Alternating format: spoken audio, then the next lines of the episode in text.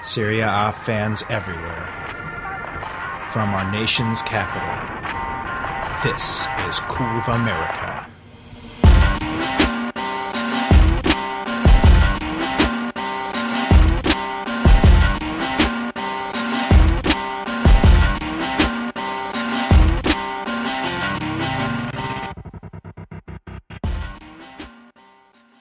Welcome back, Curva America.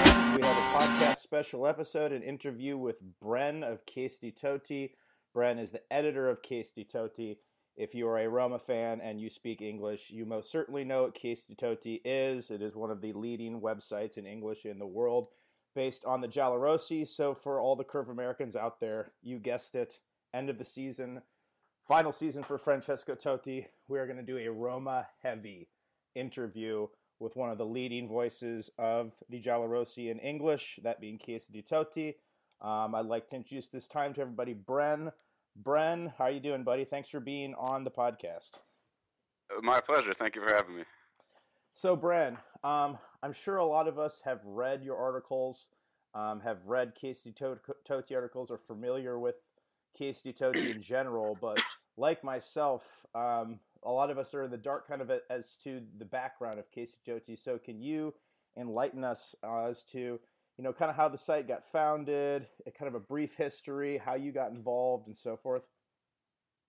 Sure, yeah. Um, my own understanding of the uh, the exact origins is a little bit uh, murky. It was started by uh, a couple guys, um, Chris and Andrea, and they would just have these just private talks about the club, and they nicknamed it the Case di Totti, and then somehow, some way, that uh, transformed into an actual website back on this old platform called The Offside, uh, which covered all um, the major European leagues and the World Cup.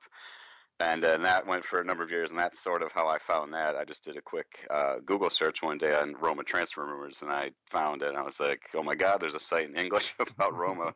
Where has this been all my life? So I started reading, I started commenting and things like that, and then um, so that was around, I'd say, two thousand eight, two thousand nine, I think, is when I really became like a active member on there, and then just sort of they transformed to uh, C D T uh, around two thousand twelve, and then Chris, who was running the site, put up a post. He was looking for help, and then uh, myself and Jonas were the two who were selected on like a fan vote.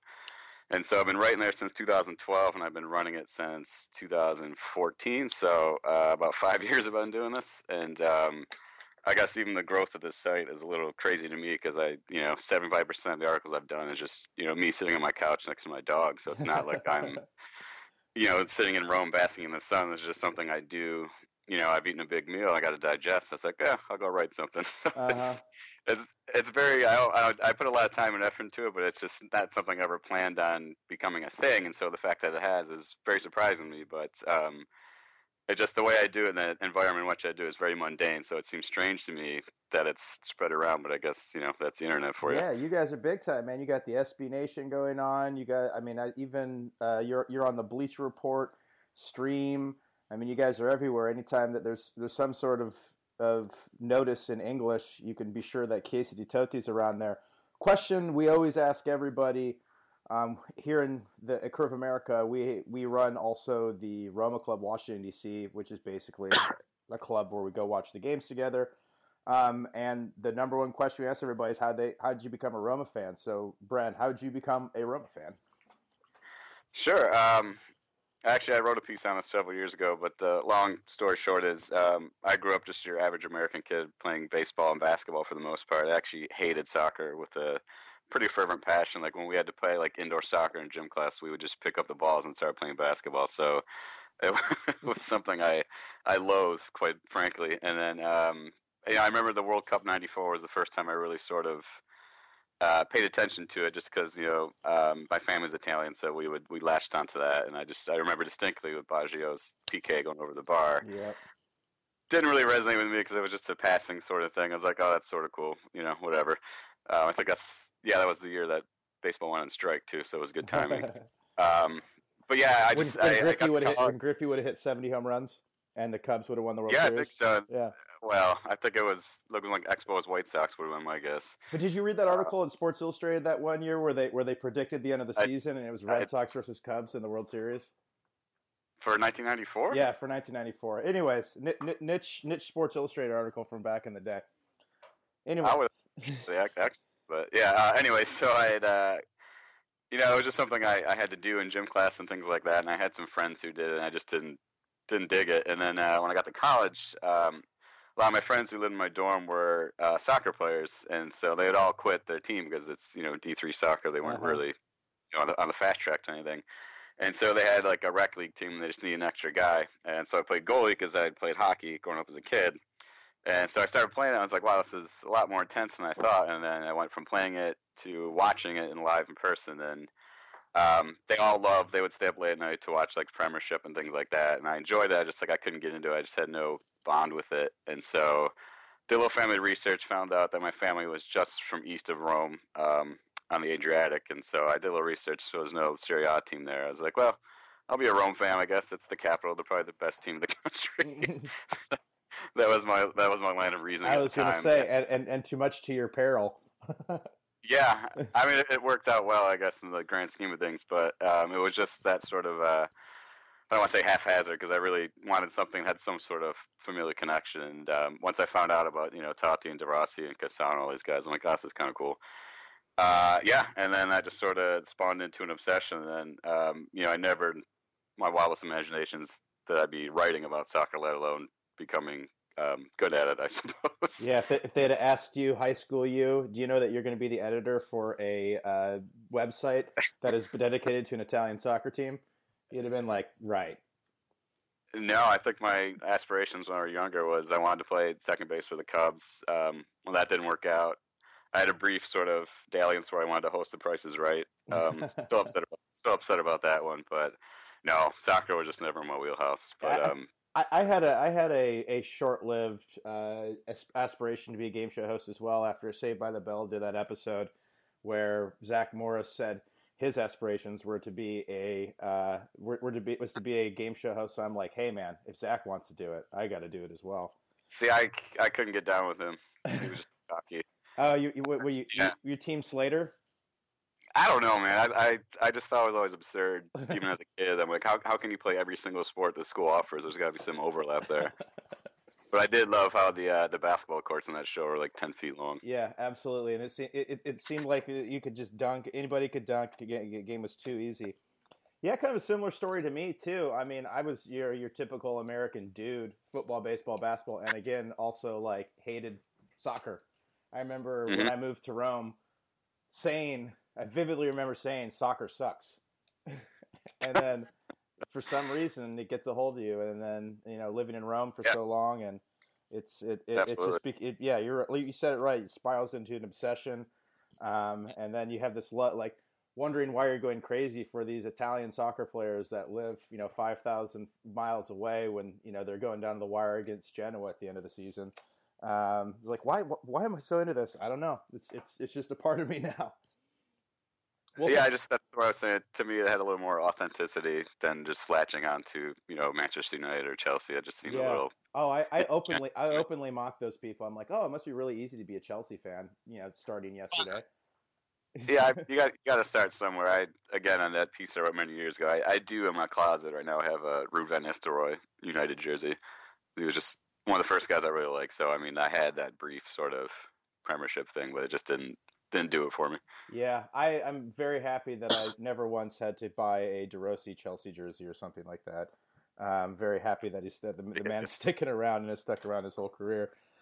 Um, mm-hmm. Shifting gears to current events, um, you watched the Champions League final yesterday? Absolutely. Do you think what what's what's your opinion? Do you think it was a drubbing, or do you think that Juventus just got unlucky? Um, in a couple instances because Real Madrid is Real Madrid. Oh, I mean, those two of those goals were deflected, right? So, yeah. But I mean, in, in that sense, it's, I think, comeuppance because so many times we get, you know, just the twist of fate and things like that. Um, I don't know, the first half seemed pretty even. Then you, you would figure that uh, Mandzukic goal would give them a lift because it was just so absurd. But, I mean, the second half, they just sort of came out and ran all over them. So I don't really think Juve had a chance, deflections or not. Yeah, did we see? I got a text. Did did, did Buffon just give up more goals in the Champions League final than he did the entire tournament leading up to that. I didn't realize, yeah, I, I didn't realize that. They only what, allowed three throughout the whole thing. Yeah, that seemed that seemed absurd to me. A lot of a lot of shades of the oh six World Cup team or, or parallels that you made me kind of think that Juventus was a team of destiny. But I did on the podcast pick Real Madrid to beat them, but I didn't think it was going to be four to one. So I know that you primarily cover Roma, but covering Roma means that you have a big watchful eye on Juventus. How do you see Juventus coming back from this? Do you think they do you think they blow the thing up, or or do you think they go crazy and try and spend a bunch of money? Um, what do you think the next steps for them are? Well, I, I woke up this morning to a headline that they made one hundred nine million dollars off of that, so I can imagine they could reinvest a substantial portion of it. Um, I mean, Higuain has a younger brother or something. I, his brother, he has a brother who got up to something this morning. Apparently, was spouting some nonsense on Twitter from what I saw. But um, oh, it's always the brother. Yeah, I just, I mean, until someone proves otherwise, I mean, the league is theirs. Uh-huh. I just don't. I mean, I know that the difference this year was only four points, but I mean, with everything that we're being privy to as far as rumors go, I can't see Roma closing that gap. Um, so I, I, you know, the league is just their their smallest challenge. So I would think they're going to invest in. Really aim towards winning that Champions League, so we'll see. So, do you think that this uh, this this taste of blood, them being there, you know, twice, getting so close? What are, what are, what are the odds you giving giving them for next year in the Champions League? I know it's a weird tournament, and anything can happen, but yeah, it, it's it's hard for me to do a real dissection of Juventus because I, I do obviously because my duties at the site I have to keep a tabs on the league as a whole, but my you know the bulk of my energy goes to focusing on Roma, so I don't know all the ins and outs of Juve as terms of like their personalities and things like that, but I, I would have to imagine if that it truly is Buffon's last season because he says he's going to retire after the World Cup next year. I would think if that gives, if anything, would give him added motivation, you would figure it would be that. Yeah, well, if you're a Roma fan, just, there's, there's only two things you need I to just, know about Juventus is that they're owned by the Agnelli family and they cheat, right? yeah, I, I would just think Buffon's going to give them so much more motivation, but I just don't know. Like who the you know who the beating heart of that team is outside of him. I don't see like a De Rossi or a Nainggolan who would sort of get in people's faces and push them through the whole year. So I mean, I would imagine the quarterfinals at least. I would think would be pretty easy for them. Yeah. Well, changing gears to the team that you do know and love, um, a lot of uh, uh, a lot of news coming out of Rome uh, recent as recently as today. Um, my, I know that my group text feeds have been blowing up, and my Twitter feed's been blowing up because it looks like Salah or is a done deal. Salah is going to Liverpool for forty million dollars, uh, for sorry, forty million euro. Um, it's all this, it's funny money. It's all the same. Doesn't matter. But uh, you know what? What what's your take on that? Salah going to uh, Liverpool for forty million. Good move? Bad move? Um. I don't know. I've I've seen it going back and forth twice now. I mean, I we had this uh, Domenico Berardi story scheduled. Just, you know, hey, he's a potential replacement. Then, boom, the headline came out that they sold him. And then about two hours went by and said, hey, not yet. So I don't know. Uh, but, I mean, obviously they have to make, what, thirty million dollars by the end of the month. Um, and it seems like, based on everything you read, it's either Salah or Rüdiger. So it's, would you prefer getting rid of Salah, who was such a huge part of everything they did, selling him abroad, or would you rather sell Rüdiger to Inter? So do you want to strengthen a direct rival? Even though, in my opinion, I think Rüdiger is easier easier replacement because they have Manolas and Fazio and things like that. Um, I just, in my opinion, I think it's a bad idea just because he's been so integral to everything they've done the past few years, and he's only like what twenty-four years old. Yeah, he's twenty-four. So even though yeah, he looks you know, thirty, looks like he's thirty-five. He does. He looks like he's led a hard life. Him and him and Frank yeah. him and Frank Kessie, I think, could probably tell us about the sixties. Yeah. Sure. Yeah. But I don't know. Just to me, forty million seems low, and I mean, I think if Monkey's whole, you know, reputation was built on really, you know, bilking teams, I would think fifty would have been at least the starting point. So I'm a little disappointed in that. Um, yeah, a guy who's but, what do you have? Sixteen league goals, twelve league assists, and missed a month for Akon. Like, yeah, that's true too. That's a good point. Yeah. So I mean, he clearly one of the best players in the league. So I, you don't replace that easily. And, and I had, think. Sorry, go ahead. No, I would say if I had my druthers, if you had to get forty million dollars, I'd rather sell Rüdiger, the guy who's had multiple injuries, as good as he might be. I just think there's more in-house to replace him. Yeah, you never know what's going behind the scenes with Salah. I mean, you can see him kind of trying to maybe push the move so he because he wants to make another run at the Premier League. Um, mm-hmm. And uh, but I mean, you know, he just has that X factor that is almost impossible to replace, and that's, you know, his speed. Obviously, that, you know, the guy is is noticeably faster than everybody on the field, so he's able to wreak havoc. And when his touch is on, and when he can put the ball where he wants, you know, he's he's one of the more unstoppable players, I think, in all of global soccer. Um, I mean, yeah, and I, as he ripped up all just, the Africa, all the African teams. Yeah, I would just say the only other thing in recent memory, I think, is Gervinho. Gervinho was really fast, but he didn't seem to be quite as effective to him. It just seemed speed, speed, speed. There was no real technique or point to it, just to run. But I never got that impression with oh, Salah, oh, those, so that's why. Oh, those dark months with where we watched first slip away with Rudy Garcia, and it seemed like our whole plan of attack was have Gervinho run really fast at some point, yeah. and hopefully it'll come, across, come off some body yeah. part and go in the goal. I feel like he had one good stretch, though, but yeah, he was just he was a one-trick pony. Yeah, uh, but it was always good for a laugh, though, when his head headdress popped, or his headband popped off, and you got yeah. that that receding hairline, which has got to be top five greatest soccer dudes of all time. For sure, but he hit, he hit it well. So Berardi, um, we had Salah's. Let's say Salah's out, and we get our pick. Um, of players to come in as a winger to replace him. I know Berardi, he's had a lot of injury history, but when he's healthy and when he's confident, I mean, he's he's a, I think he's an incredible player. I mean, we were we had high hopes for him at the beginning of this year after Sassuolo's run last year on the podcast. Um, you know, everyone loves a good underdog story, and have this, you know, twenty-one-year-old Italian kid ripping it up, um, you know, for a Sassuolo team, almost even putting them on his back. Do you think that he is the investment we need to make, or is there somebody else you have an eye on? I mean, I don't necessarily see him as a direct replacement for Salah, but he is a good pick regardless. I mean, he's a little more versatile than Salah, and I think he's younger, and, you know, he might profile more as a number ten than an actual winger, but I certainly think he's someone you want to have. My only worry would be, could they play the same way? If they just plugged him in with him and Dzeko and Prodi and El Shaarawy, would it be the same tactics? Would be the same formation? Would it be the same effectiveness? So that would be my worry, but he's just sort of a guy who can do so many things. I think if you have a chance to get him, you have to. Yeah, I mean, when he has run the form going, he's, you know, he's scoring four goals in one game. I don't care who you are. Mm-hmm. That's that's that's right. Incredibly impressive. Um, who else Who else around uh, the Serie A or in global soccer are you keen on coming to Rome, or are we just way too early in the crazy season uh, to even be discussing about this? Uh I think it's I think it's a bit earlier, but I think most Roma fans are pretty hard on for Pellegrini.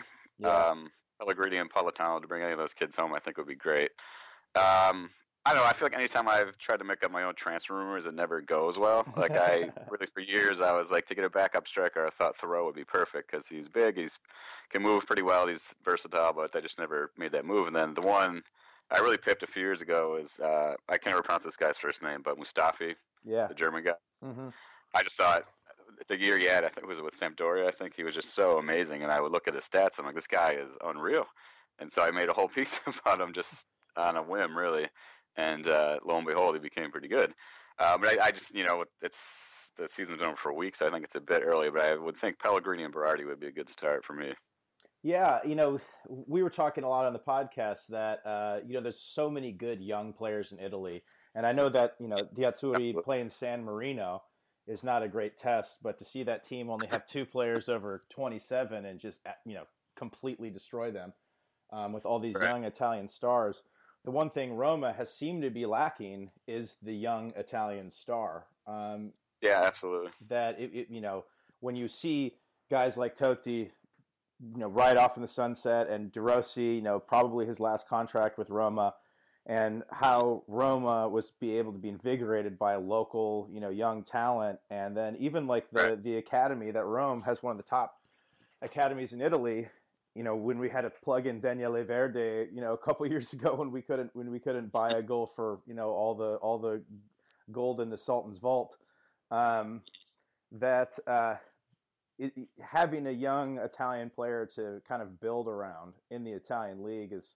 is something we're lacking in. And I agree. I think Pellegrini um, could have give great contribution. I think Berardi, as long as he's able to stay healthy, um, you know, would uh, uh, would be a great would be a great addition if, you know, if we have to pick somebody up. What about our What about our man? We call him Kenny Chesney.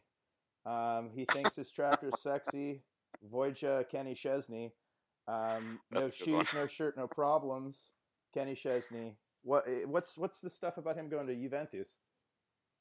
Oh God, yeah, I, that was the late news this week. Um, I mean, I guess it makes sense if Buffon's moving on one year, you might as well get, I would say, the next best keeper in the league. But I mean, you got to wonder if uh, Wojcik, I believe it's how you say it, would want to waste a year of his prime until you want Buffon. So I think that's, you know, the big uh, puzzle for him. Uh, if you look at both his top suitors, would be Juve and, Ar- and Arsenal. Either way, he's going to be sitting behind Buffon or Czech. So I don't know. I, I would love to have him back, but I also think Alisson's going to be great. So it's sort of, you know, not quite six one, half a dozen the other, because Wojciech's just so much better than Alisson right now. But mm-hmm.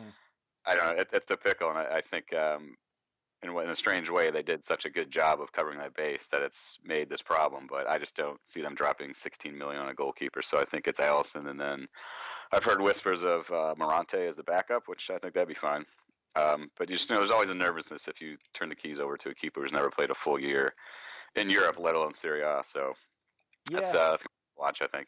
Yeah, I mean, I but I, I, I, I can't picture Szczesny on Juve. It's just it'd just be too weird. I can't picture him volunteering to sit down for a year. So, well, as where he might end up, no idea. As long as he keeps the hilarious Roma commentary, leaves that stuff to, to the professionals like me and you, and you know stays off stays off the, the Kenny Chesney show, which I have to admit, I, I kind of I kind of enjoyed that. Oh, I, just... I very much enjoyed it. I was like, this this yeah. guy is, is doing exactly what I would want to do, and he's crushing it yeah. with such ease.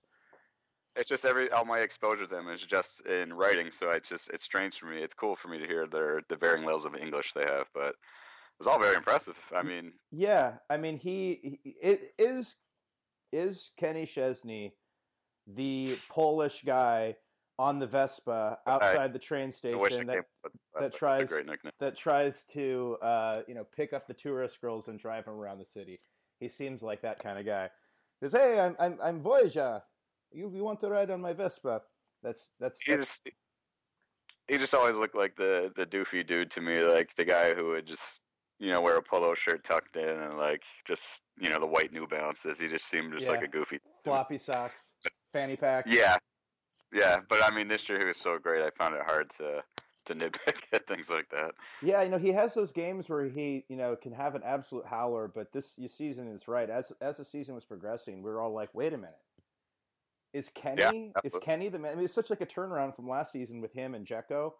Like Dzeko last year was oh, yeah, absolutely, absolutely atrocious, and at the beginning of this year, you know, the guys on the pod, well, Marco and I, Chris is still he's he's still not convinced on Dzeko, which okay, I guess. But we were you know we were Dzeko team Dzeko twenty sixteen, twenty seventeen. We're like this year is the year he's gonna that he's gonna break out, but. The, yeah, I can't I, believe, I can't believe that those two are the guys that were, you know, at, at both ends of the field were the ones that were ripping it up. Because if you'd asked me last year if I thought that would be the case, it'd have been ask, like asking high school Bren if he thought he was going to be an editor of an of an Italian soccer uh, uh, Roma soccer page. Right. Yeah. Exactly. Well, going to off the field um, to the front office, I guess the side of the field. I, I you know, my soccer euphemisms. I try not to adopt the English ones too much. Kind of come up with my own, but um, Di, uh, Di Francesco, you know what? What are your thoughts? It seems like he's the guy. I haven't heard any other names being floated out there. He won the Scudetto with Roma as a player.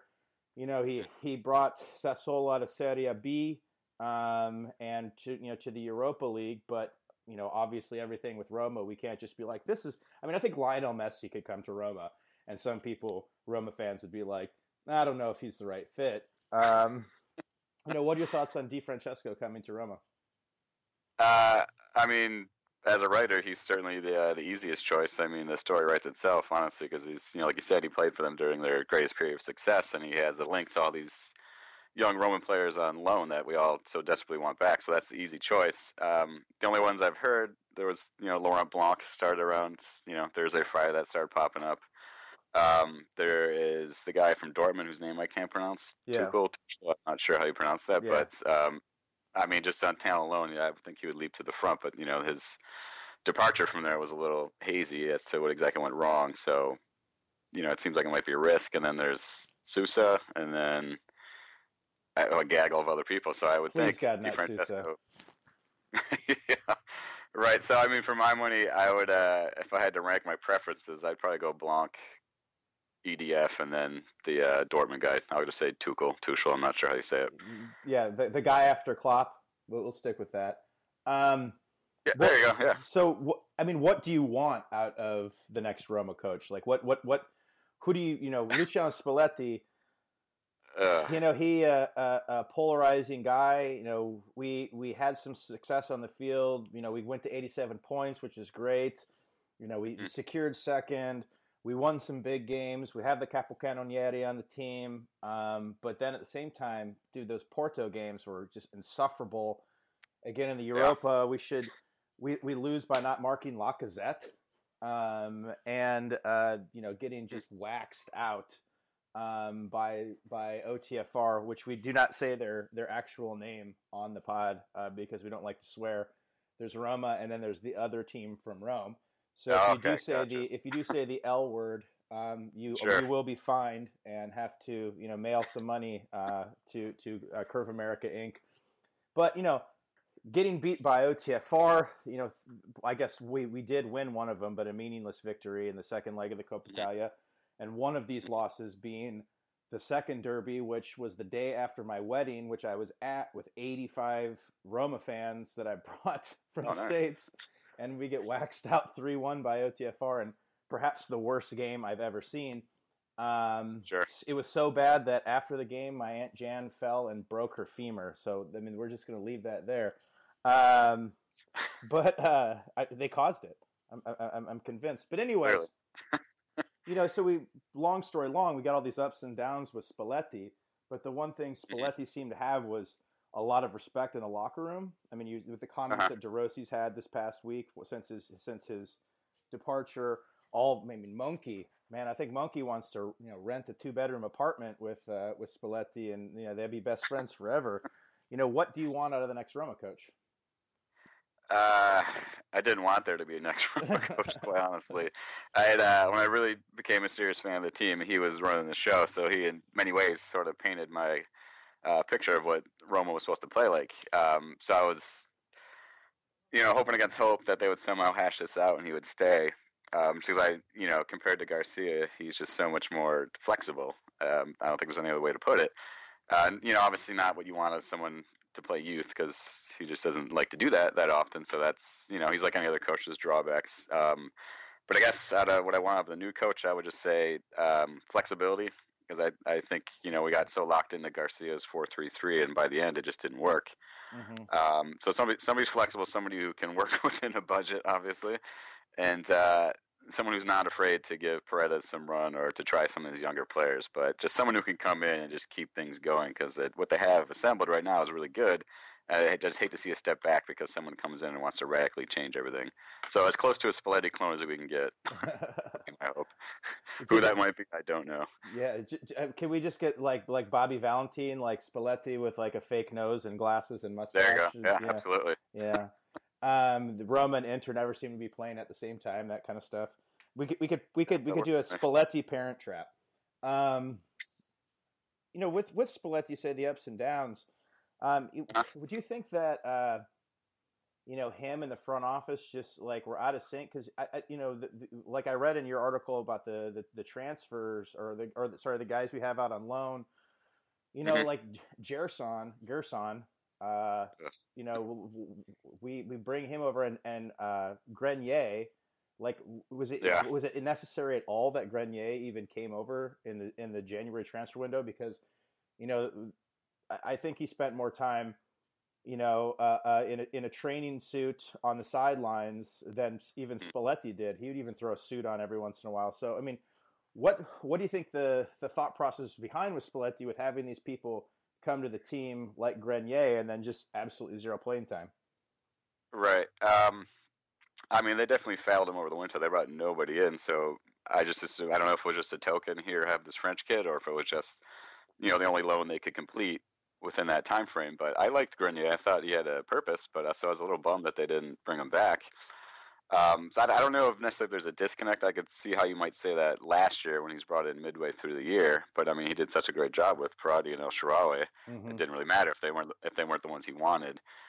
Um, but yeah, I mean they definitely let him down over the winter. But I'm just you know everything I read about him, everything I always sort of thought all along was that he just this whole year with Totti and retiring and how much should he play him and not play him, it really seemed like he warned him. It seemed like that sort of beat him down and robbed whatever love he might have had for coaching the team. So. I don't think he'll ever convince me otherwise. I think this, that just weighed so much on him. And he had, you know, every press conference always was turned back about Totti's playing time and things like that, you know, which isn't necessarily, you know, a correct question every time. He, you know, obviously had a record-breaking season, so he didn't really deserve to be lambasted like that every week. But given the circumstances, it was inevitable. And it just seems to me that that got to him and sort of this opportunity to go to Inter presented itself. So why not, I guess, um, as disappointed as I am. I guess um, I don't know if it, I don't know if it was necessarily a disconnect. I just think he got burned out. Yeah, I guess you know the, each every coach has that that streak of of ego or narcissism to themselves that like you know what I can be the guy that turns Inter around.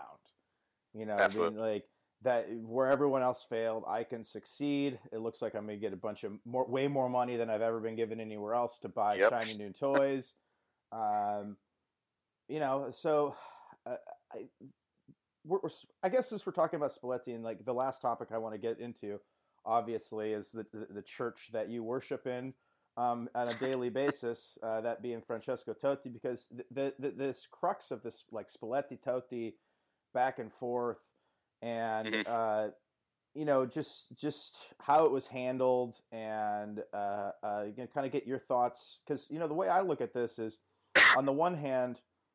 You know, you can kind of feel for a guy like Spalletti that you know the the, the press is going to come in and question all his um, all, all you know every single thing he does with Francesco Totti. Um, that you know, I think after the Milan game was when it really kind of broke for him that you know, he doesn't he didn't put him in at all when the whole stadium was chanting for him, and he's like, "Look, I do I don't work for you." But on the other hand, you know, what questions does he think he's going to be asked? If he is the coach for Roma on what could very well be Totti's last season, which it turned out to be that way. And, and you kind of might think that it's like, maybe we could be a little bit more professional and put the violins away, everybody, and you know not, not have so much emotion involved in this. But then you remember that this is Italian soccer, and it, mm-hmm. they're not going to do anything unless there is an enormous amount of emotion. So we have these three pieces, management, Totti, and Spalletti. And it looks like the management wants Spalletti to stay to the point that they were willing to, in some of your articles, say that force Totti out. You know, what what what was your take on this whole thing? You know, hearing Totti's speech when he said that, you know, I never, I never, you know, I didn't say anything because it was weighing on me. You know, other things that Spalletti said, the way things played out with the management. What's what's your take on kind of how all this end of the season Totti stuff was handled? An ex- extremely long question, and uh, here that's you a, go. Solve this for us, Brad, please. I mean, there, there's there's fault in all three parties, but I, you know, in a strange way, I would say I do admire Spalletti in a way that he sort of, you know, for lack of a better word, had the balls to push Totti aside. Because uh, you can't say it didn't work because they got eighty-seven points. I mean, could he have made a difference in some of those draws? Yeah, probably. But I mean, I always said, you know, whoever whoever was in charge during his final year really sort of had. You know, had to have an iron constitution, I guess you could say. So in that respect, I tip my hat to him. But um, this whole thing was a mess. Um, I mean, you read Totti's uh, release there when he had that specific word, last time I can wear a jersey and things like that. It became clear that he was forced out. And you look out just the very night after his big ceremony, he was out to dinner with his family or his friends and says, I'm going to keep playing. And so I just, to me, I'm not a huge conspiracy theorist sort of person, but um, you connect the dots and it seemed to me like they were forcing him out. And I suppose the ironic part is they thought, they being the management, thought, hey, if we get rid of him, we'll remove this big stressor from Spalletti, and Spalletti will stay. And well, look where, how that turned out. Look where we are. I just think it was a mess, and it wasn't befitting any of them. I think if they I, – I just don't know. The thing that still catches me is that he can still play. I always sort of equated him to, like, if he was like an old Ray Allen. You know, Ray Allen could come on, shoot threes. Pass the ball a little bit, but he's not going to play defense. He can't run like he could. Or if I flip it around to baseball, he's sort of like maybe like an Adam Dunn or Kenji Morales, someone who just takes a walk, gets on base, but when he gets a hold of one, it's going to go far. So he's had this one finite skill, which is the ability to pick out a pass to make other people better. He can still do that better than anybody on the team. So if you put him on the pitch for fifteen to twenty minutes, it just seemed clear to me that he's the best with his ball. He's the best one with the ball at his feet. And so there was still, he could still provide his service better than anybody else. So to me and to us at the at the crew there, that's what was the most frustrating part, because he could still do it. He's not, you know, plodding along out there. And people criticize that he would take away with and he'd sort of leave them liable to counterattacks and things like that, to which I would argue, well, that was always the case because he's never the fastest guy out there. He was just the most intelligent, the most intuitive, and I don't think that sort of went away yet. So that, to me, was the biggest tragedy. He could still do this, but I, there's blame all around. I think they never should have let it got to this part. They should have just hashed it out with him and said, if you're okay with coming back, knowing full well that you only play, you know, eight, nine hundred minutes a year, can you stomach that? But just the way, I mean, when I watched that ceremony at the end, I was just disgusted. It just, to me, it was just like such a farce. Knowing, like when Pallotta came out and gave him that uh, oh, frame yeah. thing, like just like you, I, I don't know what your swearing policy is on here, but I would just, it was just disgusting to me. Yeah, yeah, it's just it's, it's you can't have it both ways. Yeah. When, when he went out and gave him the hug and the kiss and all that, it looked to me like he wanted to get a picture that he could put up in his yeah. office somewhere. Absolutely, absolutely. I mean, I went on a huge rant about that whole thing. And it was just, you know, in the in the spur of the moment, I was just so disgusted by him. Like, how could you push him out like this and then sort of at the end try and revere him and prop him up like that? Just, it was just a blatant move to me. I mean, Pallotta, you know, would be a good political maneuver, I suppose. But, um, I mean, he wasn't the player he was for sure. And, uh, but, I mean, he's he's not bigger than the club. I, that was the argument people would always throw at me. But, I mean, he's different. There's literally no other athlete who had this sort of relationship with the team and with the city and, and did things so well. Like, I would always try and, I, you know, again, years ago I wrote a piece trying to compare him to American players. And, like, the best one I could come up with is just imagine if Derek Jeter was born in the Bronx and did everything he did for the Yankees. Mm-hmm. But the Yankees weren't the Yankees. And every year, like, the Dodgers tried to buy Jeter or whatever, and he kept turning down. To me, that warrants a little extra special attention. If you got to bring him on for one more year, he's earned it. I mean, who other than him would have earned that right? Well, so that, to me, what really grinded my gears, I guess, to sound like Peter Griffin. Well, and the, what I couldn't understand is, is, is, isn't, didn't we hear this track play? Haven't we heard the song before? Well, didn't yeah, we go through all so, of this last year? Like when the the Spalletti Totti stuff, the Spalletti Totti stuff, and then of course Totti comes out and you know saves our season single handedly, yeah. and. I mean, we didn't learn anything from this. Like, there's no adults in this room. That, like, Totti's the player. Totti's the one that when all of you were washed away, that everyone's sure. going to remember. Like, he is Roma. And my kind of thought was is, you know, I go back and forth on this even with my, myself. I'd love to be the kind of guy that's like, here's my hot take, here's my hard line, and I'm just going to stick to this. You know, that, like, soon, sooner or later, obviously, Totti's can't play anymore. And he does look slow out there, but you're right. He's he can pick out the passes.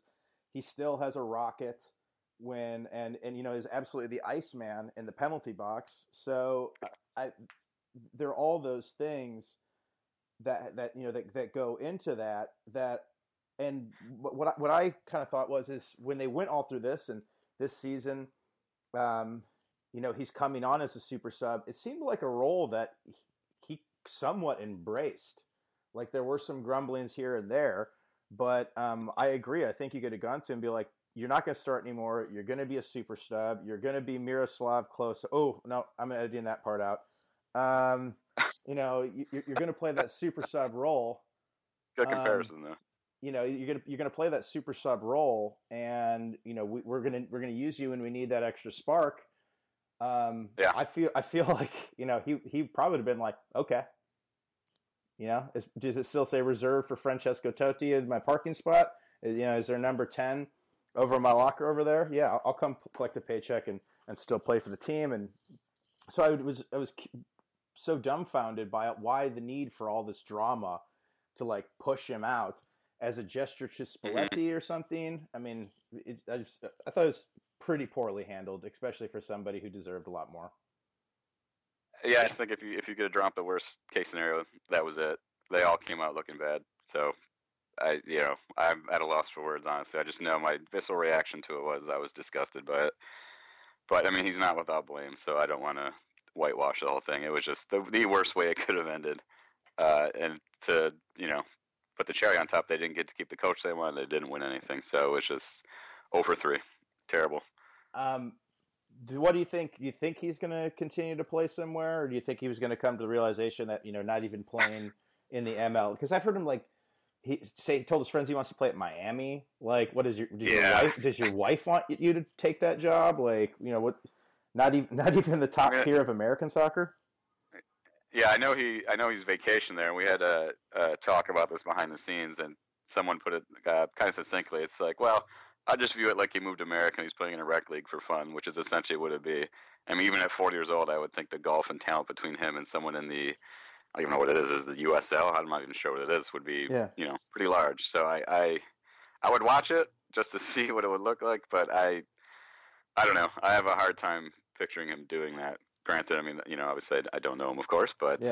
um, I just, I can't, I can't see that. That's such a, a huge jump. I mean, I thought, hey, go play for, uh, you know, New York City, play with Pirlo. That'd be kind of cool. Just from, you know, a, a pure, uh, I don't know what the word I'm looking for, just out of a novelty, just to see him and Pirlo playing together. That'd be kind of cool. But just to, to go all the way down to the minor leagues in America seems too strange for me to be true. But, I mean, if that's what he wants to do, he's earned the right for sure. Yeah. Um, and he just, I, doesn't, I, he just doesn't, he doesn't, he doesn't seem like an executive to me either.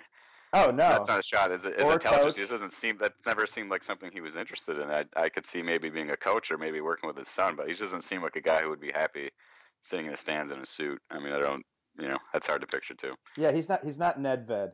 You know, he, he he's not that he's no. not that type of guy. No. Um, and I also don't see him like taking English language courses or something yes. like that. I mean, I guess if you're in Miami, you can get by with Spanish, but uh, and, you know, yeah, maybe, maybe, maybe he speaks a little Spanish, having having the you know the okay. Italian connection, uh, or he'll be like a, an American tourist in Rome uh, that goes into the cafe and starts speaking Spanish, the, their high school Spanish. To the to the to, to the Italians, being like it's you, it's basically the same thing, right? You guys can all understand it. Maybe that'll be him down in Miami, just speaking Italian to all the Spanish people. Like, yeah, it's it's it's close enough, right? Yeah, I I, I, have, I have no idea what he's gonna do next, but it's gonna be uh, controversial either way, I'm sure. So, what did you think of his speech? You know, I didn't know. I had no idea any of this stuff was going on. I don't. Um, I rely on uh, the illegal internet stream so to watch all the matches. So I was watching that. The ceremony came on. And it cut out. I was like, oh god, I gotta catch this. And so it was broadcast on YouTube. And I remember when he started speaking, I literally went on Twitter. I'm like, oh my god, he's talking. Yeah. I'm like, why did I take Spanish? Why did I take Spanish? So I, I had no idea what he was saying. I mean, you can get the gist of it just by you know the look on his face and things like that. So you got the spirit of it. But when I went back and read it, it was way more eloquent than I thought, because, you know, he's always sort of uh, derided for being a little um, boorish, not the, not the most articulate guy, yeah. having like a wicked accent, I guess. But it was that was remarkable. I thought it was very succinct, and I sort of it was beautiful. Well, it, yeah, I mean, I couldn't believe he talked for that long, because I think the most yeah, I've too, ever yeah. most I've ever heard Francesco Totti say is a few one sentences in response to questions where he. Like you said, not necessarily articulate, but like just vanilla. You know, yeah. he, he always says it, it, it's like he, uh, you know, he's like, I don't really like public speaking. All right, well, just repeat these twenty phrases. Like, you know, the scene in Bull Durham when when Co- Kevin Costner teaches Nuke, how, uh, you know, here's how, how you give an a, a uh, an interview, you know, to the press. Right. Like, I figure like that that was Francesco Totti. I remember like when I lived in Rome. Um, mm-hmm. He was on this Tim commercial, and everyone just housed him for it because he was he was so doofy in it, and like like yeah. it, it seemed like he was Rocky Balboa, or you know like right. like tr- like uh, Rick the Wild Thing Vaughn, you know, trying to do the trying to do the commercial, and they probably do like a thousand takes, and then to have him go out there and I mean talk for ten, fifteen minutes, you know, yeah, the, the, the pacing back and forth to me kind of made it superhuman. That like not like like more than I mean, human, yeah, but like very very humanizing. That like he's nervous, this is a big point in his life, and then to say things like, you know, kind of address what's happening and and uh, uh, you know, really acknowledge like the gravity of everything, that you're like you're you're watching, you know, one of your heroes uh, uh, totally ex- more exposed than you've ever seen them. It was, and I thought it was pretty incredible. It's it's gonna be a it's gonna be a lasting memory for me, because I I mean I just don't have like my favorite baseball player of all time was Rickey Henderson, and I, I think he's still playing double A ball somewhere. Like probably he never, you know, he was he was he was playing for some team when he was fifty. You know that it's like awesome. that, so there was sure. never like that. I'm going to read this. You know, he did he did the Hall of Fame speech and whatever, but um, mm-hmm. you know, to have that that, that go out moment, yeah, it's it's it's pretty crazy. And we have De Rossi back, which, you know, finally at, at yeah. seventy-four years old, he gets to be captain of Roma. Um, oh, that's yeah, that sucks, doesn't it? every every single time, that, so it, it seems like every the, the press coverage of De Rossi now, they ham up that he's captain. Yeah, you know, mm-hmm. they like they refer to him as Roma captain Daniele De Rossi, and it, it's it's mm-hmm. odd to me. Like I got I got married a couple months or a little over a month ago, and it's still like the ring on my finger. Like this this is an odd thing with De Rossi's action, and he's my all time favorite player. Um, yeah, you know is is uh, uh, uh, you know finally coming through on this dream that he uh, you know the amount of times he's turned down other squads to go away because he sure. wants to play for Roma, and I think he wants to be Roma's captain outright. Mm-hmm.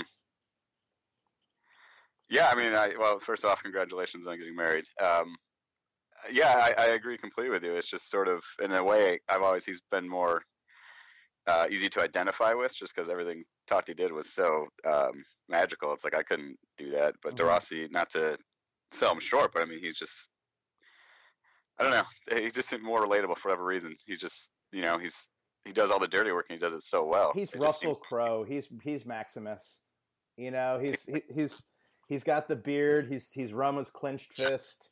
Yeah, you know? He's like the uh, he's the presidential candidate you want to have a beer with. I think he's just um, like a lunch pail guy. He just seemed more identifiable. So it is sort of cool that he's finally getting this honor. But I mean, he's been the de facto captain for the past two years simply because Totti wasn't playing. But um, yeah, I guess it is sort of, you know, horrifically ironic that he finally gets it in only my last two years. um, hopefully he does something with it, but I, you know, to me, he, he still personifies that spirit just because he's such a intense competitor and he really loves the club as much as anybody. So I think he's been living in the shadow for so long. I think that you sort of um, forget his contributions aren't, while they're not quite as large as Totti's, they're still pretty damn big. And I still think they've still been pretty damn lucky to keep him too. So Um, yeah. It just sucks to have to go through this whole thing again in two years because I mean he's only going to be thirty-six. I mean, there's going to be people saying, you know, switch him to a defender, give him one more year. So it's going to be the same thing again, I think. So I'm not looking forward to that. Yeah, I, I, I do not want a, a painful, cringeworthy uh, divorce.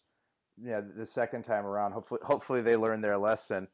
Um, but he's got the midfield around him, and you know when De Rossi's on in, in spurts. In his career, he's arguably the best midfielder in the world, box to box. This season, yeah, you know, he he's has somewhat of a revival, but you know, around him we have Kevin Strootman, who miraculously coming back from two knee surgeries, has turned back into the Dutch Jesus, um, into the washing machine, and then Nainggolan, who has always been a a bulldog talent for Roma. I was really happy when we got him from Cagliari. I call him stripper neck because his neck looks like a stripper's back. Um, you know, so, but he's blossomed into like one of the best midfielders in the world. Um, do you think that whatever this new coach comes in, even though we have the capocannoniere, he's going to look to just build this team around that midfield? I would think you, you'd have to just because Dzeko's, uh, well, I guess he's not that much older than Nainggolan, but he's, you know, he's been so up and down, and he just relies on other people for service. So I don't think he's someone you could build a team around. But, yeah, without a doubt, Nainggolan, I think, is one of the top five midfielders in the world, so you'd be foolish not to. Um, I just think throughout this whole past, you know, ten to fifteen years, I think the midfield has been the one rock. They just had, you know, De Rossi and Parada and Pizarro and all these wonderful players. So that was one area in which they were never lacking. Um, what I'll be curious to see is whoever's running the team is what sort of role do they find for uh, Paredes? I mean, how much will he play? Is he just going to be against the weaker opponents? How's that going to work out? Because that is the one area in which they are pretty loaded, and there is, you know, a tooth and nail competition for playing time. But um, because of all that time, I think they'll be able to hide De Rossi's age. So I think he is in a good situation to end his career gracefully. But yeah, I would I would think they would build around the midfield. Um, I mean, we'll see. I mean, a lot of it's going to depend on what happens with the Salah thing. If he's really gone or not, that's going to really impact the way they play and what they're going to have to go out and find. So it's, you know, the usual mess we go through every summer, right? Yeah, for sure. Um, and if you ask any old Roman man um, on the streets of Rome, he's going to be very optimistic that Messi or Ronaldo or Ibra uh, or Ibra or Zlatan is going to be at Roma next year. It's crazy. There, yeah. yeah. Um, well, Bren, I think that pretty much covers it. Uh, thanks for your time.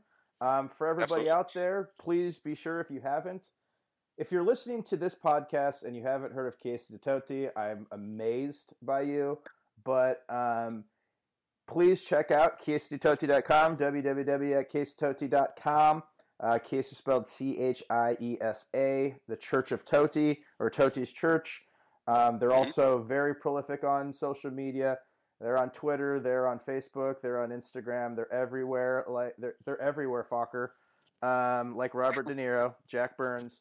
So check them out. And while you're out touring around the social media, go ahead and check ours out. Curve America, all one word. Um, we are, of course, on.